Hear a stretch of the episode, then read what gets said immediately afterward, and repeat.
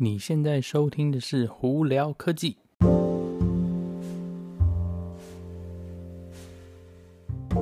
嗨，各位观众朋友，大家好，我是胡老板，欢迎来到今天的《胡聊科技》。今天美国时间十二月三十一号啦，那在台湾的朋友也是一月一号啦，在这里大家新年快乐，还有预祝美国的朋友们也是新年快乐哦。呃，台湾的朋友不知道昨天晚上有没有看一零一的烟火呢？呃，我也有看哦，哎，跟每年一样都是蛮精彩的哦。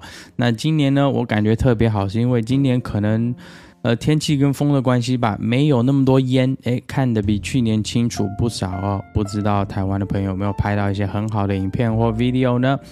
好啦，啊，我们今天呢有也也没有说很多的科技新闻了，但是有一些我想在这边跟大家分享的哦。那大家也知道嘛，因为这段时间呢，美国很多公司啊，或者甚至很多公司都是休息的状态，所以呢新闻并不是太多。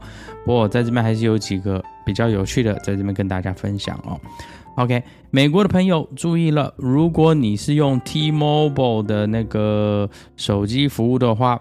你可能要去更改你的那个密码哦，为什么呢？因为 T-Mobile 最近这一段时间哦，好像又被骇客入侵。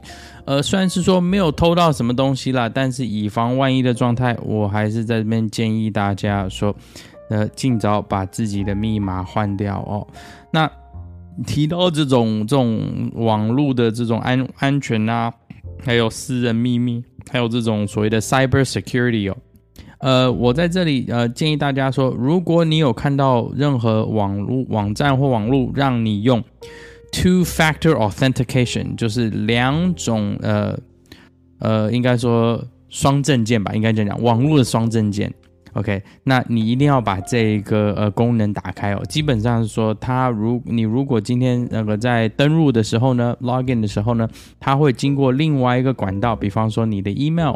或者是你的呃手机发个简讯去确定说这个人是你哦，就等于是说双方面的检查，对啊，英文叫 two factor authentication。台湾呢，简单来说就是基本上双证件啦，这是就电子版的双证件哈。哦，所以呢，我在这边呃跟大家讲说，你如果有任何网络可以让你这样做的，尽量这样做，尤其是比较重要的，比方说可能是银行啊，或者是你的自己的 email 啊。Google 啊、YouTube 等之类的哈，我都非常建议大家这样做哦。OK，那苹果呢，这几天呢，把一大堆在呃中国。App Store 的一些很多游戏好像高达四万多，将近五万多个都下架。为什么？因为主要是因为中国政府呢有有要求说，这些要上架的这些游戏啊，网络游戏啊，这种 App 呢，需要有一个证照，就是一个 license 才可以做。那很多呢，这些就经过偏门啊，或者是特别管道放到那个中国的 App Store 里头。是没有证照的，所以呢，强迫下架了很多很多那软体哦，不晓得有没有用户啊是被影响的。OK，那顺道提到苹果的时候呢，呃，最近这几天有一个比较火热的一个新闻是，苹果把一个 App 呃 ban，然后并且把它下架了。这个 App 叫什么呢？叫 Vibe Together。OK，Vibe Together 呢，它是一个让你去发去找到附近的那种什么。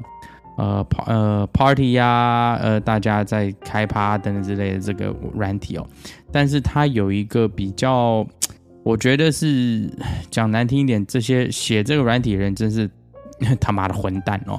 OK，为什么他们提倡说你要在疫情期间去偷偷的找大型的这种不开趴，或者是呃大家的那个一起吃饭玩乐？OK OK，我在这边强调，他们提倡。在疫情期间偷偷做这件事情，OK？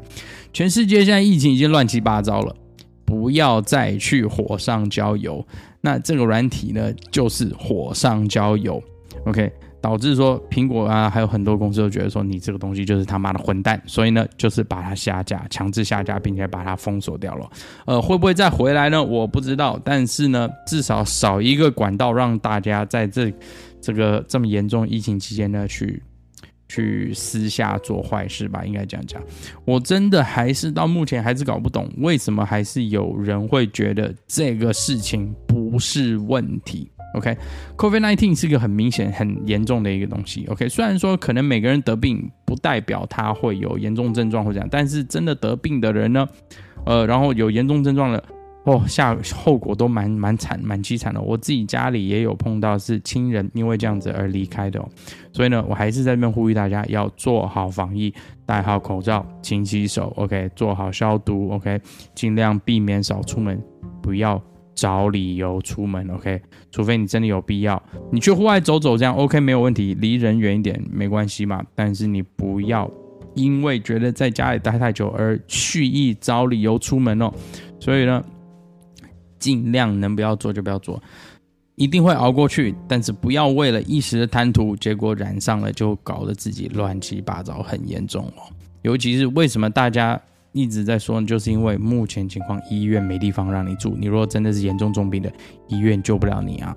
OK，所以呢，在这边再三叮咛，能不要出门就不要出门，然后做好防疫，戴好口罩哈。OK，那我们再来呢，那，聊另外一个新闻是最近呢，Amazon 有一些动作了，他们买了一个 Podcasting 的那个呃平台哦，叫做 Wonders，哎。M Amazon 为什么会做这个呢？因为其实 Amazon 本身并没有自己的一个 Podcast 平台哦。那刚好呢，这几年呢，因为 Podcast 越来越盛行了，你看，就连胡老板我呢，这二零二零年都开了两个 Podcast 的平台那频道哦。所以呢，Podcast 呢现在是越来越厉害了。那主要呢，为什么会有那么多人呢做 Podcast？因为 真的就是没事找事做嘛，而且是录音啊，所以没有像做 YouTube 那样子那么麻烦复杂，而且最主要是。Podcast 并没有就是 censor，他们没有就是这么严厉的管制，是说你不能讲这个，不能讲这个，基本上是言论自由的啦。OK，所以呢，很多人呢近几年呢都在做 Podcast。那 Amazon 呢要赚钱嘛，这一块当然要一起吃啊，所以呢他就买了这个叫 Wonders 的那个 Podcast 平台哦。好，我们再来聊一点那个特斯拉的新闻啦。这几天最后呃年底的这几天嘛，那特斯拉跟以往一样都在冲车子的那个呃交车量哦。那那个 Elon Musk 呢也有在那个 Twitter 上头是讲是说，这最后这这一段时间交车的那个呃用户呢可以得到三个月的免费使用。